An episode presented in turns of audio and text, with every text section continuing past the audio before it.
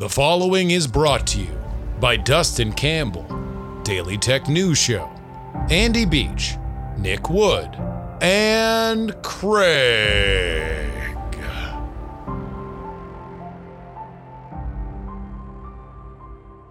Now hold on there, hold on one Texas oh. minute. Now hold on. Thank you, Sharon. You people don't quit now, do you? Now, is this the way we're gonna play the game here? Are you guys gonna keep asking these asinine questions till you see some dirty pictures? Is that is that what you want? Huh? Is that the what- swamp war in that whole area out over there. But as commander in chief, I am ever cognizant of my authority to launch a full scale orgy of death there on the desert sand. Probably won't, but then again, I might. Issue number three, life after death. Some pundits say it doesn't exist. Theologians disagree. Is there an afterlife? Jacamon. I uh, really don't know. More about- Well, it's not my Fuck field. Buchanan! I'd like to believe, but it's hard. Wrong! There is life after death. The soul does not ascend to heaven, but rather rests in a limbo state that varies depending on the karma of the spirit. Issue number four. Friends, this will not be a normal episode of Politics, Politics, Politics. During the downtime of the political calendar, I feel like we have an opportunity to explore some of the elements of the political experience that get lost when the machine is moving a million miles a minute. So now that we have a little room to breathe, I've got something I'd like you to hear. Dana Carvey is the greatest political comedian of all time. Comedy is meant to be argued over, so you might not agree initially. But I believe over this episode, I'll convince you. We're going to look at three moments in time of Carvey's career Saturday Night Live, The Dana Carvey Show, and his current podcast, Fantastic. But this podcast isn't only about Dana Carvey. In the process of producing it, I realized that it was about something more. It's something that we've talked about a lot on this show the state of political comedy. So while I was understanding why Dana Carvey's old stuff still held up and why his new stuff is still funny for a lot of the same reasons, it became clear to me probably unspoken, political comedy became partisan instead of essential. And that's why the patron saint of finding the essence of an impression, of bringing that to the fore in a performance, and then putting it on the stark relief of the political stage matters. Well, in that case, Dana Carvey's legend needs to spread further, his achievements etched into marble. So the next time that something like this happens, we have an icon to look back to and remind us why political comedy is so funny. Dana Carvey is the greatest political comedian of all time. From Dog and Pony Show Audio, this is Politics, Politics, Politics. And I'm Justin Robert Young.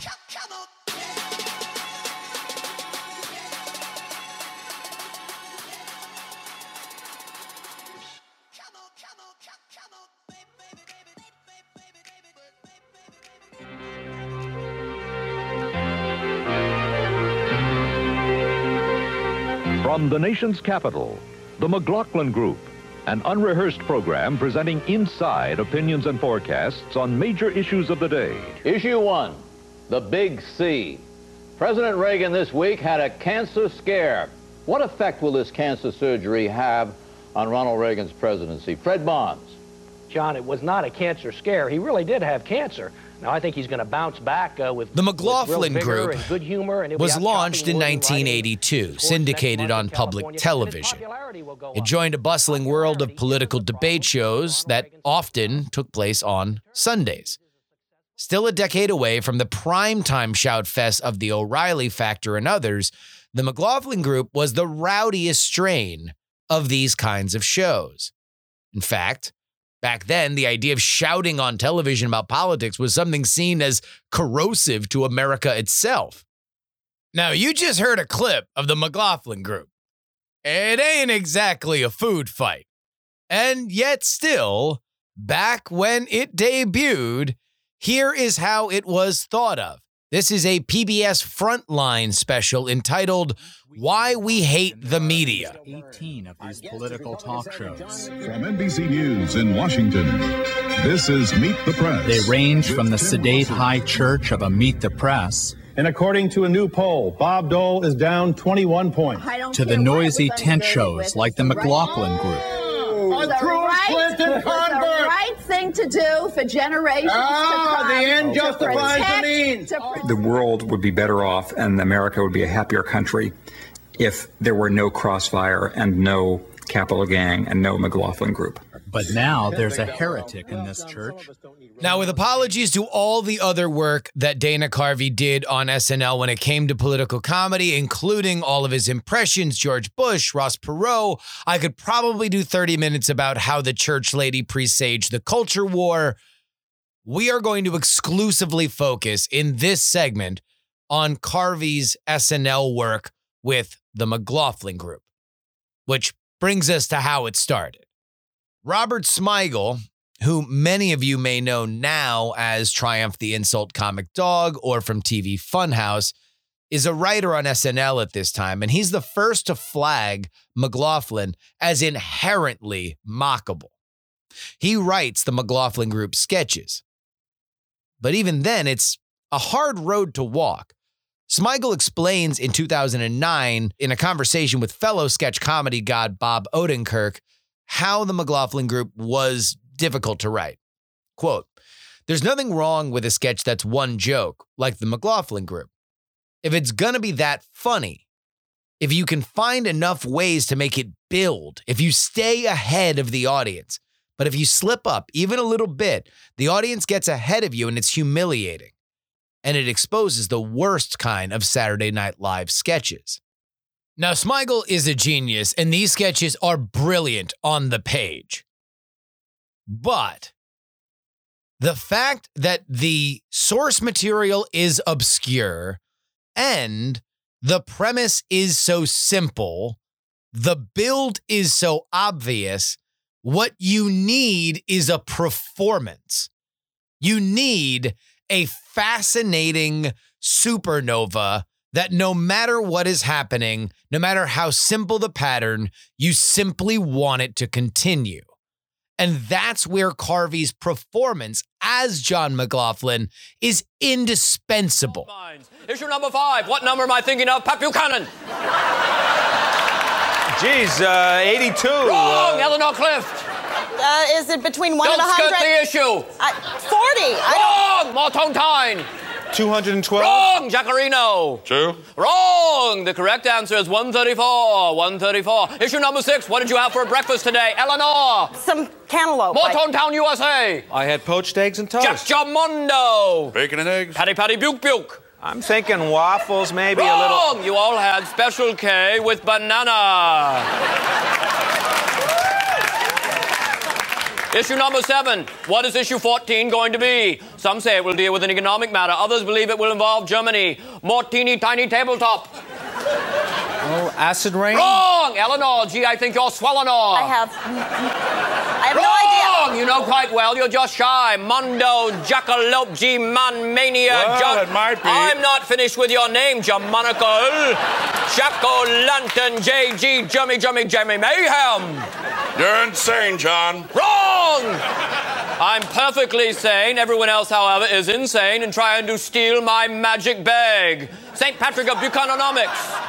I think The joke's leave, just John. machine gun. The cynical world of political media undresses for us. We see the true form of the unholy alliance of professional politics and the media and its naked ego. Because in these sketches, we meet their king, John McLaughlin. He dominates his panelists, people who preen and pontificate for a living, pummeled and berated. But it's the person who crumples them that defines their values brash, ignorant, and house crazy. For a world cynical with the broadcasted happiness of the Reagan years that was then extended by popular demand with George Bush, this is an x ray into what the political class really found important. Beyond that, it exposed a subculture of political obsessives. The world knew that they should be paying attention more to politics, but, you know, there's life to live. And every time you peek inside to see what people are talking about, this is the kind of act you get.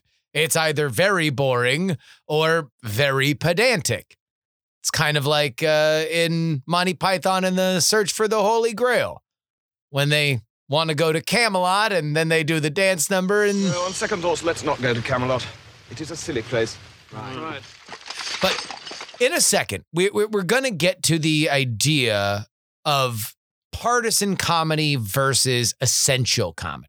And what I think people might lean on with, with some of these sketches is that they're not partisan, they are essential. And I would argue that that's correct.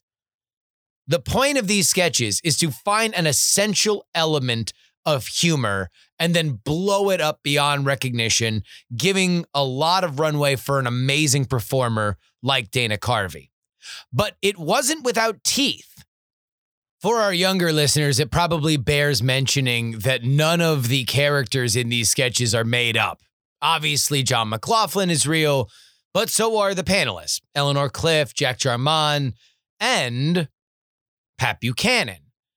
So they're running these sketches, and Pat Buchanan is a real person. He, at that time, is a commentator, but then he decides he wants to run for president.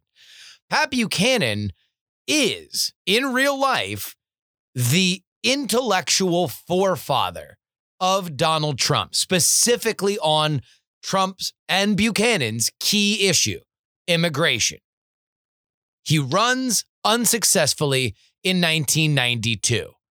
And this is how the McLaughlin Group treats Pat Buchanan's real candidacy vis a vis the character on the show. Thanks, John. Issue one. Bush trounces Buchanan. Super Tuesday is Clobber Buchanan Day. Now that Bush has scraped Buchanan off his shoe, will his platform be affected even one iota by the views of Pat Buchanan? Pat Buchanan!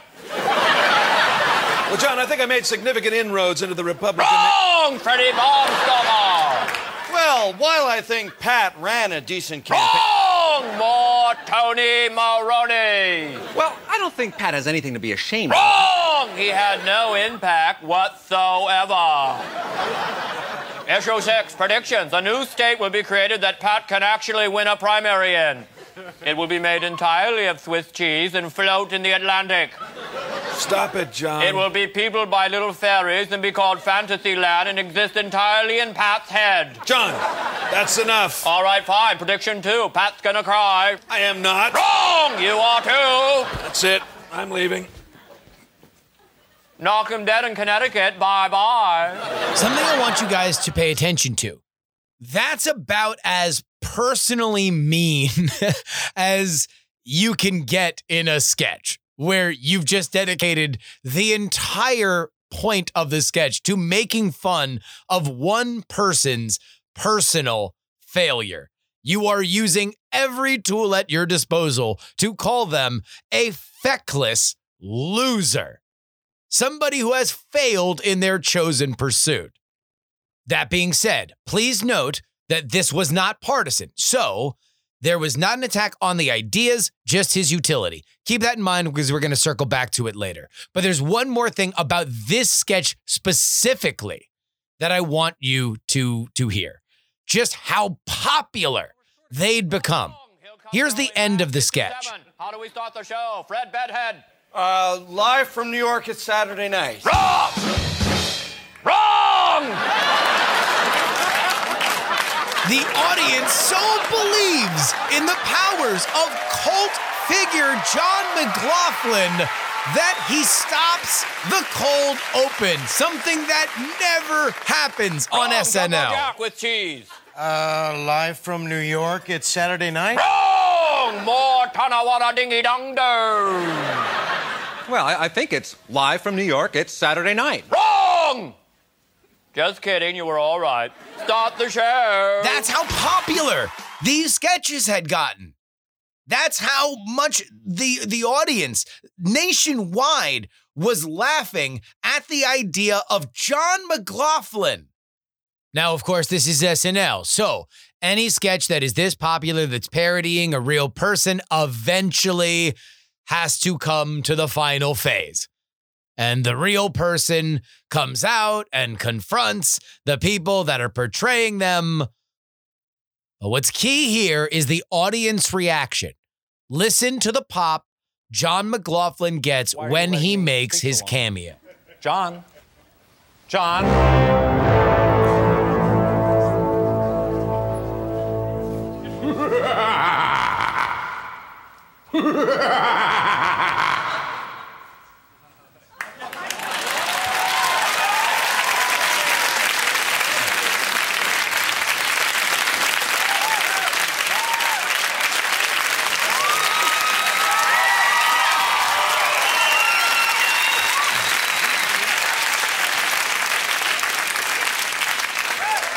Sorry, the teasing was starting to get to me and I had to take action. Issue our unified Europe. Good for them. How about us? Boone or Bane? Freddie Barnes and Noble. Well, I think we depend far too much. Wrong. Patty cake, patty cake, Baker's Buchanan. Europe ought to be concerned that we. You know, Wrong. Uh, More Tony Bennett, less Tony Martin. Well, I, I would have to say. Wrong. Jack, Jack, Boback, Banana, Fana. Fee, Fi, Fomac, Jack.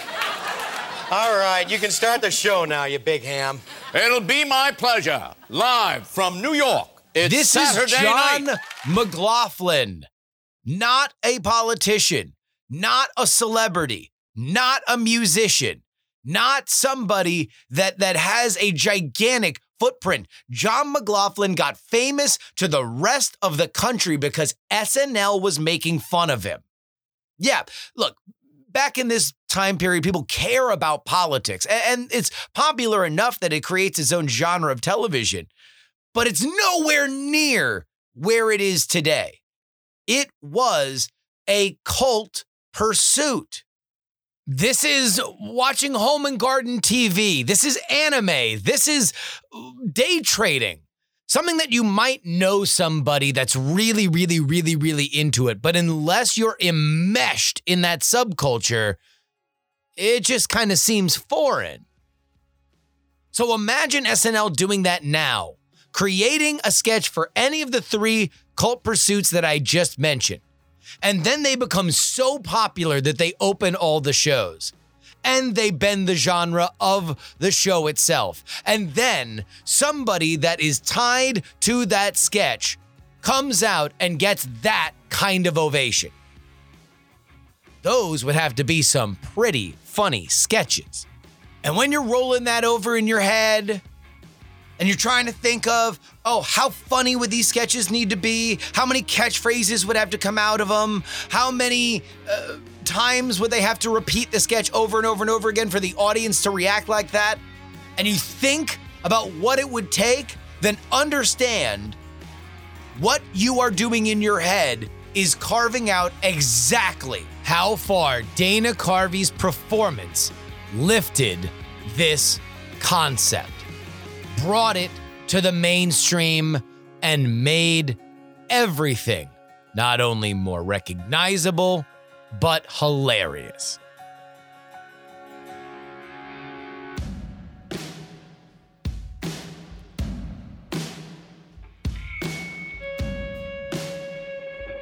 All right, here's a little comedy history.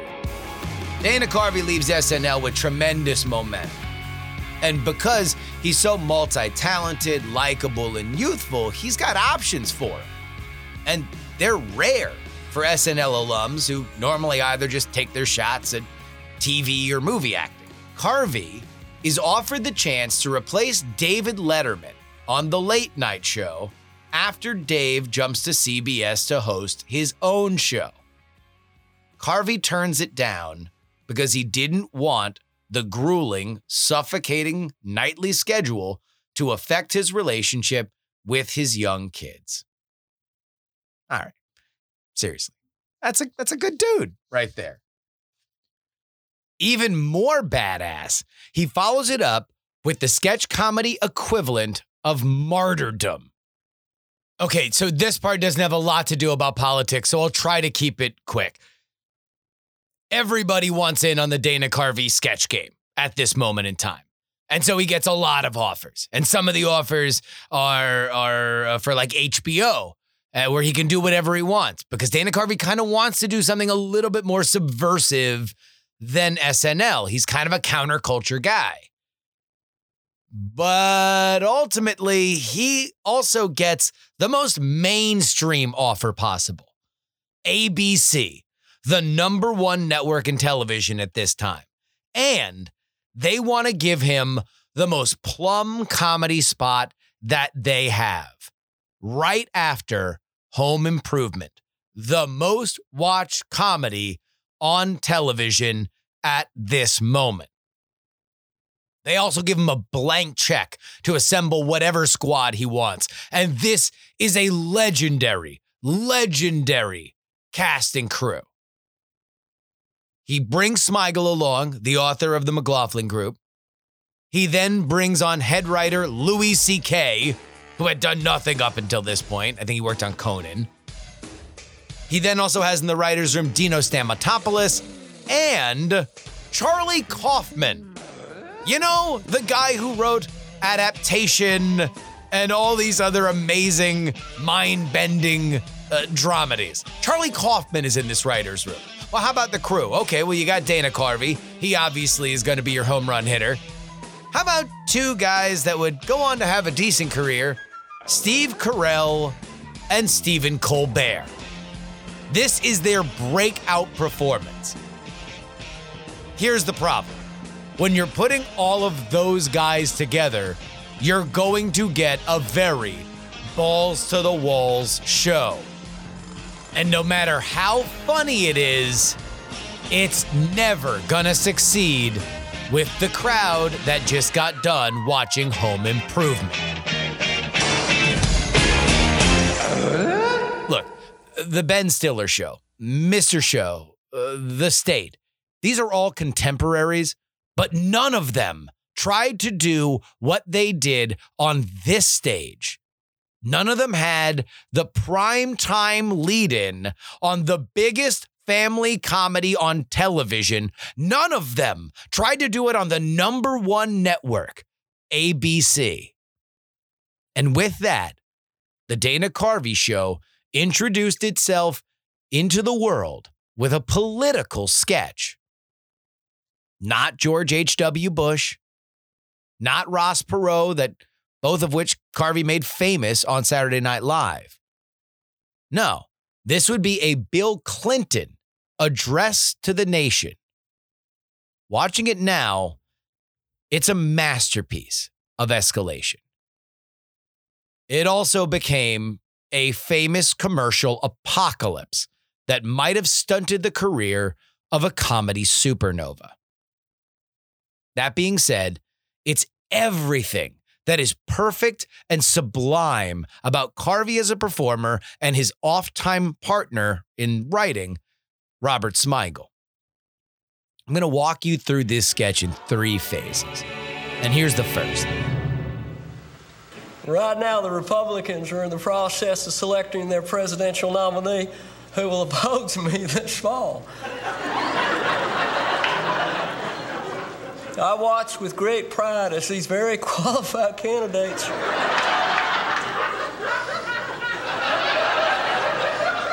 compete in the political arena for the right to face me in, the general election.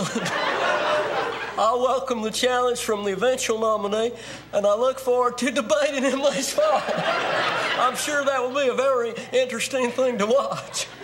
Look, I, I'm sorry for laughing, but come on, it's a freak show. I mean, I am gonna walk in. They, they got some 90 year old guy, some funny faced millionaire, and Adolf Hitler. I mean,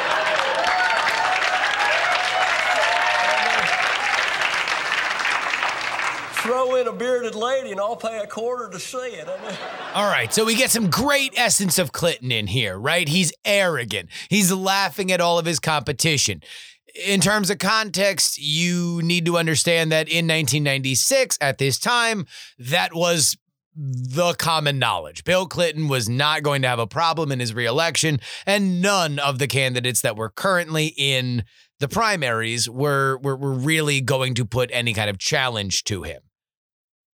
So let's go ahead and put ourselves in the position of that home improvement audience. They just got done watching Tim the Tool Man and and and uh, their neighbor that whose face you never saw. And and you know, they're a little bit more conservative, but you know, they see the writing on the wall. Bill Clinton is fairly popular across the board, aside from the Rush Limbaugh crowd. So, you know, look, this is pointed but it's nothing that you don't probably believe deep in your heart. Bill Clinton's going to get reelected and he knows it.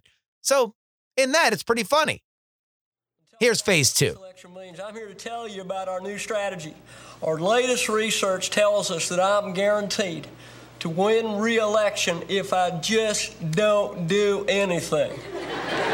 Good or bad, just freeze right here, right now. No sex stuff, no white water, and I am in. Now, my wife Hillary Clinton's been the subject of numerous accusations.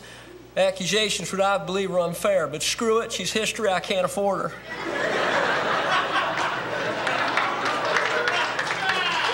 Now, that's right. Just take her out right there. I don't care. Now, tonight I'm here to assure you I've placed Hillary Clinton under house arrest. In fact, I've got her locked up in her room. Take a look.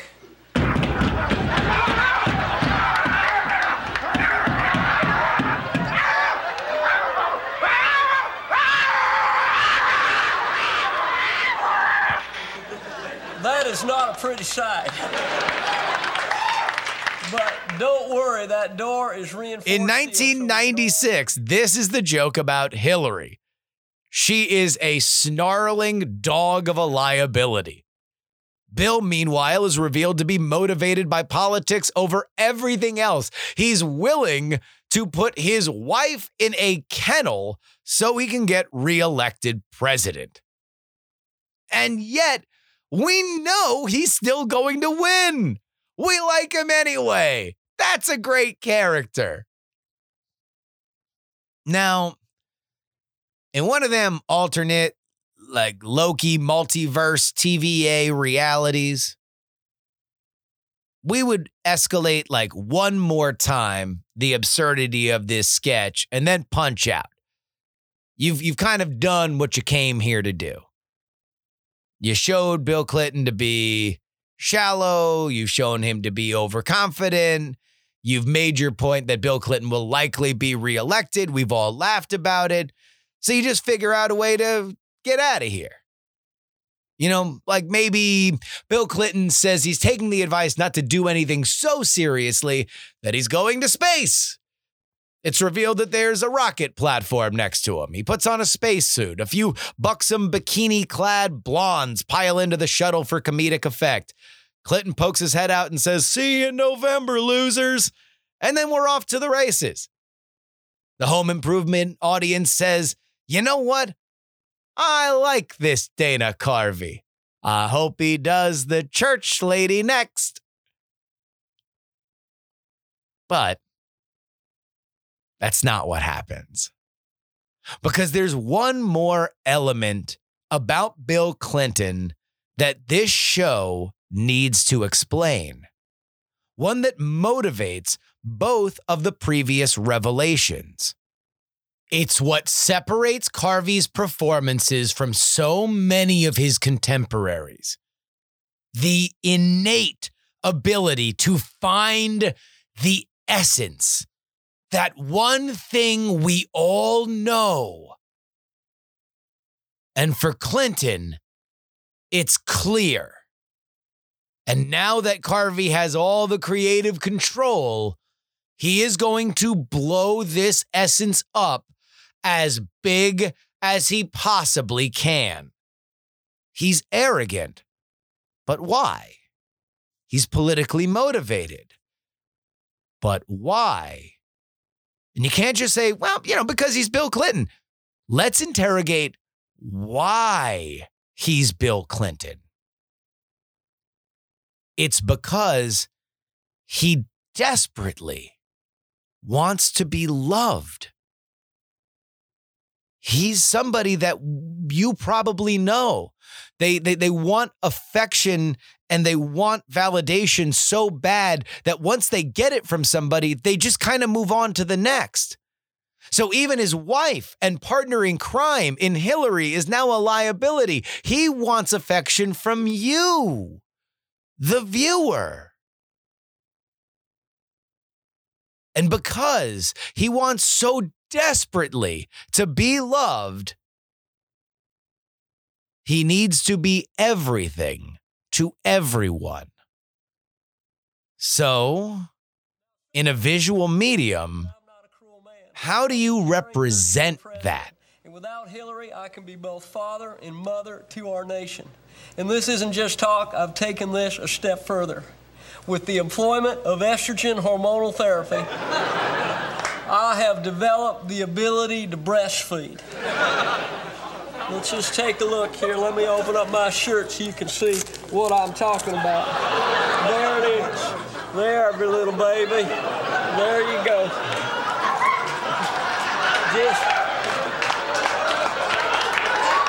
just, just drink up there, little baby. I'd like to see Steve Forbes do this. I invite the American people to suckle on my teats. That's right, suckle up. Not too hard there, just suck easy, baby. I know this is shocking to you, and I feel your revulsion. But do you know how many babies I can feed with this milk? Do you realize how much money can be saved in the school lunch programs? Let me show you how much. Sit down there, baby. That's right. I will feed the world. That's right. Come on in here. I can feed babies as well as puppies and kitties. That's right. Just suckle in there. Strap on, Tricia. Eat to your heart's content. And look, that's good stuff. That's all right. And kitties too. Good. And look, I, I've had myself surgically fitted with a hand's ass. So, with these warm, downy feathers, I can give presidential warmth to these hatching eggs right here. Well, thank you very much. Now watch this thing. If you've never seen this sketch, please watch it. There are two things, though, that need to be pointed out if you are only experiencing this in an audio medium. First, it's how realistic these teats are. Not only the nipples themselves, but also the flabby uh, Bill Clinton body that they dot. And, and, and there are uh, nipples all the way down his chest onto his belly. And they projectile squirt milk. Second, it's how many dogs and cats are being constantly brought out to suckle upon them. It's a noble failure.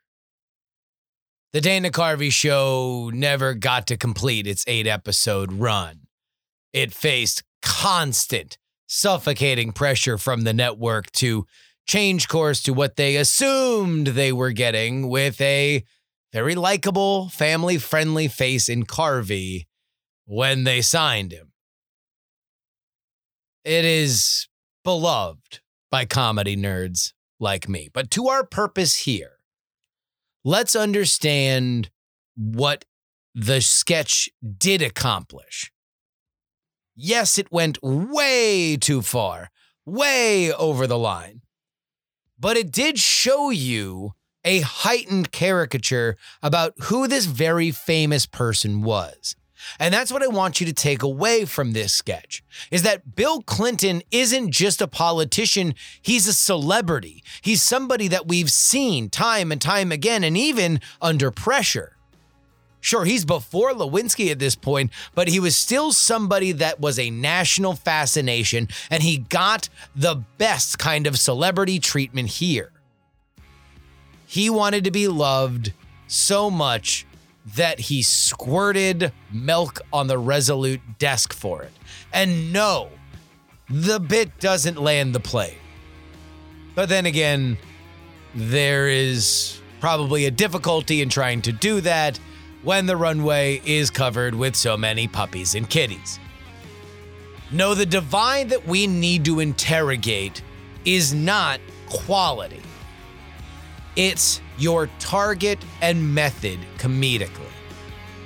It's the line between essential parody and partisan parody when it comes to political humor.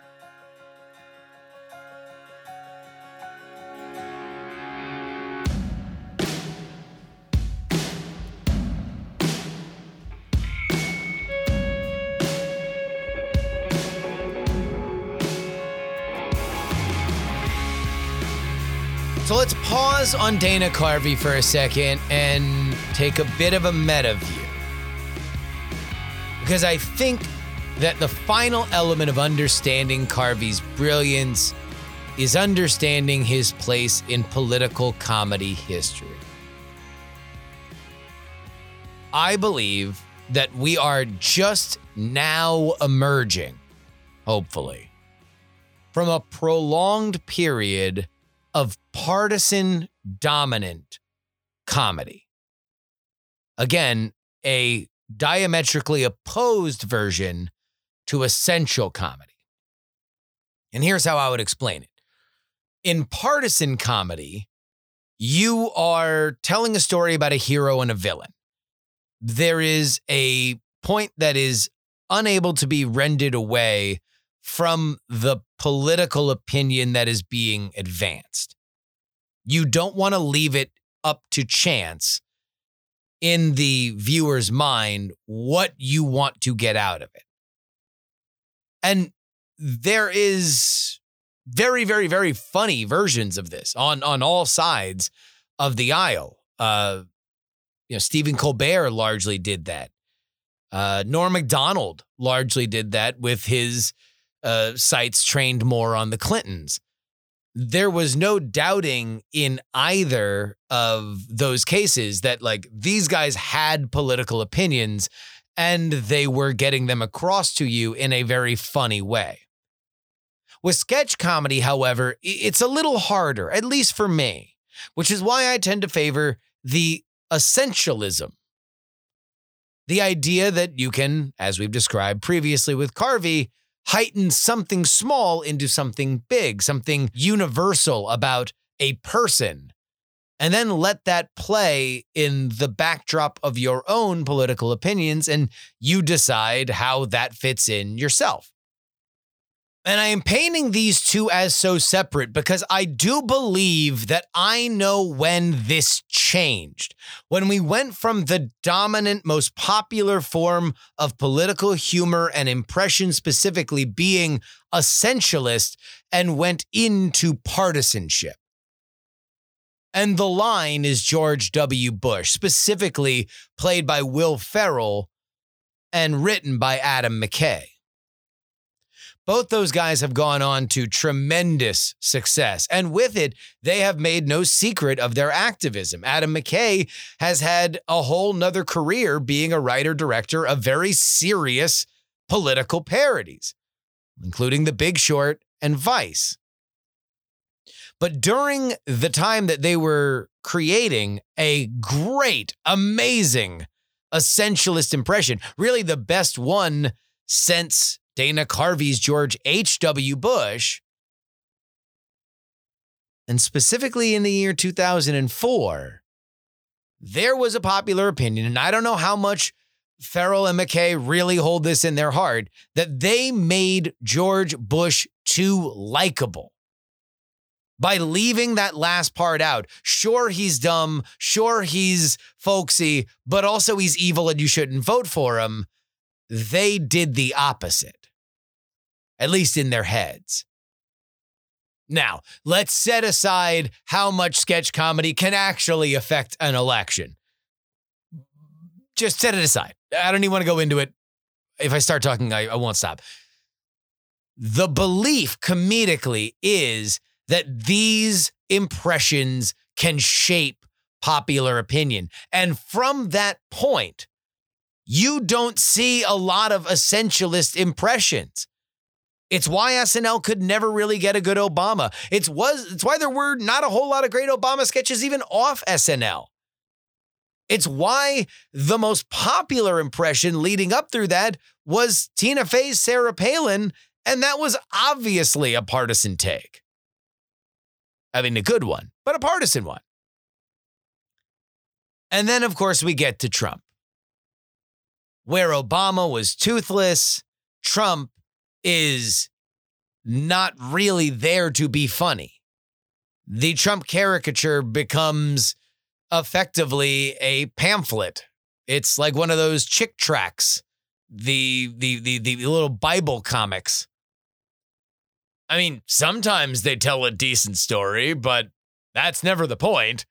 The point is that you get the message. And trust me, anybody who has been a fan of political comedy over the last few years has been buried up to their neck in clapter with the message.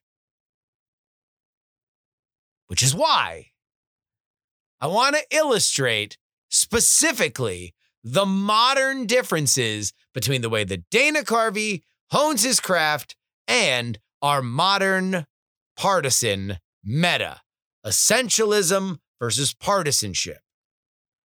We've danced around this up till this point, but I'm going to make this very clear. The reason that Dana Carvey is as good as he is is that he can find the truth in a character. It's not what we see, it's not what we hear, it's what we know. Sometimes it's just what we're afraid we know. Sometimes it's what we're excited somebody else also knows. Stephen Colbert refers to it here as the hook. Dana's one of the great impressionists, the, the hook finder of all hook finders. His impression was not like Impressionatron 5000. It wasn't picture perfect, but it was the hook was so deep that it didn't matter. In all of these examples that we've given so far, I believe that as brilliant as the writing is by Robert Smigel, the performances are what bring these alive. And let me be clear there are few more gifted physical comedians in terms of facial reactions and body movement than Dana Carvey. In fact, the only other person that I can think of immediately that's his contemporary that we can compare him to is Jim Carrey, possibly the most physical gifted comedian of his or any generation. But thankfully, we can compare Jim Carrey and Dana Carvey because they've both recently done high profile impressions of current President Joe Biden. Carrey on Saturday Night Live was terrible. What are you going to say? No. Mr. President, please let him speak. We, he let you speak, now let him speak. But he's lying. I can't point out if he says a lie. I, s- I said two words, you son of a no. Don't do it, Joe. It's exactly what he wants. Don't let your inner Whitey Bulger come out. Just flash them all that smile they taught you in anger management. Now, a lot of this isn't Jim Carrey's fault. The fundamental problem with this character, endemic of most SNL political parodies over the last five years, is that it's written from a hero villain perspective. It also, by necessity, has to draw the line of relatability on the stage instead of between the stage and the audience. The viewer is supposed to identify with Joe Biden, which limits his potential comedically. Even when he shows weakness, it's weakness that's kind of cool. Carrey knows that he's working with a limited resource here, which is why visually he mugs and gesticulates to try to get laughs while his character is too busy being relatable. Carvey meanwhile, as a rule, very, very rarely makes the politician someone you should explicitly root for because rooting for people isn't funny. What's funny is the universal truth. And the universal truth about Joe Biden is that he's a mumbling wreck whose words rattle around in his mouth like Yahtzee dice before tumbling out at random while everyone tries to make sense of the results. Here is Carvey on Colbert's late night show in June of 2021. Let's get real here. Come on now. Number one, the one part. Number two, the thing the guy said. Number three, you know the drill. Come on, folks. So you, so you're pleased with our progress? Absolutely. You know, I mean, come on, let's get real. You know, I've never been too good with, uh, you know, what do you, what do you, what do you call them? What do you call them? Names? No, no, the other, the other one, the big guys, all of them. Words? That's the one. Words. They're like Republicans. They don't want to work with me, but I keep trying anyway. Well, sir, I, I have to say, like Joe Biden, hate Joe Biden. Don't give a rat's ass about Joe Biden, but have seen him on television. That's the joke. And no one does it better. I'm going to go a step further. On Carvey's podcast, Fantastic, he did something that I thought was brilliant a prank call between Donald Trump and Joe Biden. What's the deal? I'll get it, honey. Ring, ring, ring, ring. oh, I gotta do both. Biden. You gotta make the ring. Sound. Biden's like, hello. You're never gonna make it, Joe. You're never gonna make it to the White House. You're never gonna make it, Joe. Come on now. Come on, man. Who is this? What's the deal? Come on. You're never gonna make it, Joe. It's like a song I could sing every day of my life. You're never gonna make it. Excuse me. Well, I wasn't talking. Here's the deal. Come on, man. Who is this? You're never gonna make it. I'll tell you who I am. And then I'm gonna hang up, Joe. Come on, man. Here's the deal. Number one, I don't know who's calling. Number two, you're just saying the same thing over and over again. Come on, man. Come on, let's get real. This isn't rocket science. Come on, no joke. I'm not kidding around here. Joe, you know who I am? No. I'm the motherfucking president of the United States of America. Goodbye. who was it, honey?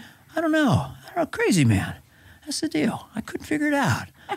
well, who do you think it was? Number one. Could have been a prank call. Number two, maybe somebody else. Number three, some kind of performance. Here's the universal truth about Trump he's petty.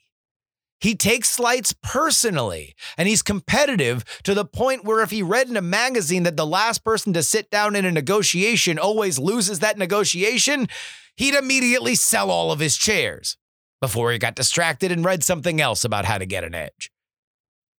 That matches with the confusion of Biden. The punchline is that Biden doesn't even know that the petty asshole calling him and wishing him death and destruction is Trump, the most parodied, recognizable voice on the planet. Notice again that there's barely a good guy and a bad guy. There's a weird bully and a confused old man. Either get what they want. Biden doesn't beat the bully, and Trump doesn't wound the man who is too confused to realize that he should be wounded. And that's because Carvey understands the universal truth about politics. They're alien to us. Now, some are aliens we like, some we hate. Some aliens agree with us and tell us what we want to hear. Some don't and make us angry. But the line of relatability can never extend to envelop them.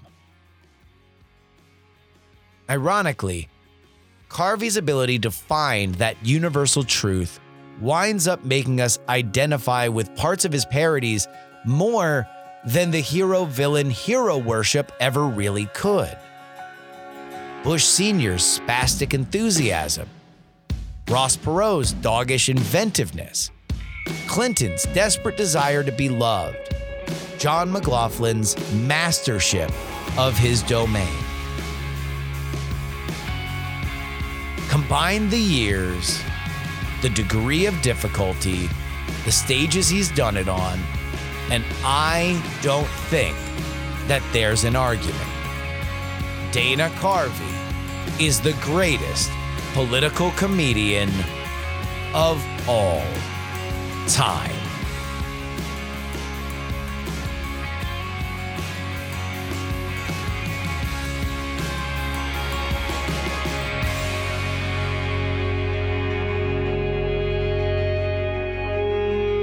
This has been a special presentation of Politics, Politics, Politics for Dog and Pony Show Audio. My name is Justin Robert Young. I wrote and hosted this episode. If you would like to email us, it is theyoungamerican at gmail.com. If you'd like to support us, you can go ahead on over to Take Politics Seriously to sign up for our Patreon. At the $3 level, you get two bonus episodes every week. And while they won't always be like this, I guarantee they will all include my sultry, supple voice. Of course, at the $10 level, you get your name read on each and every podcast, and this one is no different. Headphones Neil, Dr. G, the other half of Whiskey Wednesday, Idris, the Government Unfiltered Podcast, 100 Mile Runner, Berkeley Stephen, Kathy Mack, Zombie Doc, D. Reilly, Methuselah Honeythuckle, The Jen, Middle Aged Mike, Dotcom Junkie, Calamity Zap, D. Laser, Lord Scale, De Quince, Anile the Third, and Gloria Young for King of the New World Order. Utah Jimmy Montana, Chad, David, Snuffies off Route 44, Charles, Olin and Angela, DL, Miranda Janelle, persons familiar with the matter, Robert, Casey, Paul, the most conscientious nonpartisan listeners, Brad, just another pilot, Will, Frozen Summers, J Pink, and Andrew. Thank you all for listening. This has been a passion project. That's been kicking around in my head for a long time. Hopefully, you enjoyed it and had some laughs along the way. Oh, and if Dana Carvey or anybody associated with Dana Carvey is ever listening to this part of the podcast, uh, consider this just my appeal that uh, if you have an extra 30 minutes, love to talk more with you on the show about it. Until next time, this is your old pal Justin Robert Young saying uh, some shows talk about politics, others talk about politics, and still more discuss politics, but this is the only one that dares discuss. All three.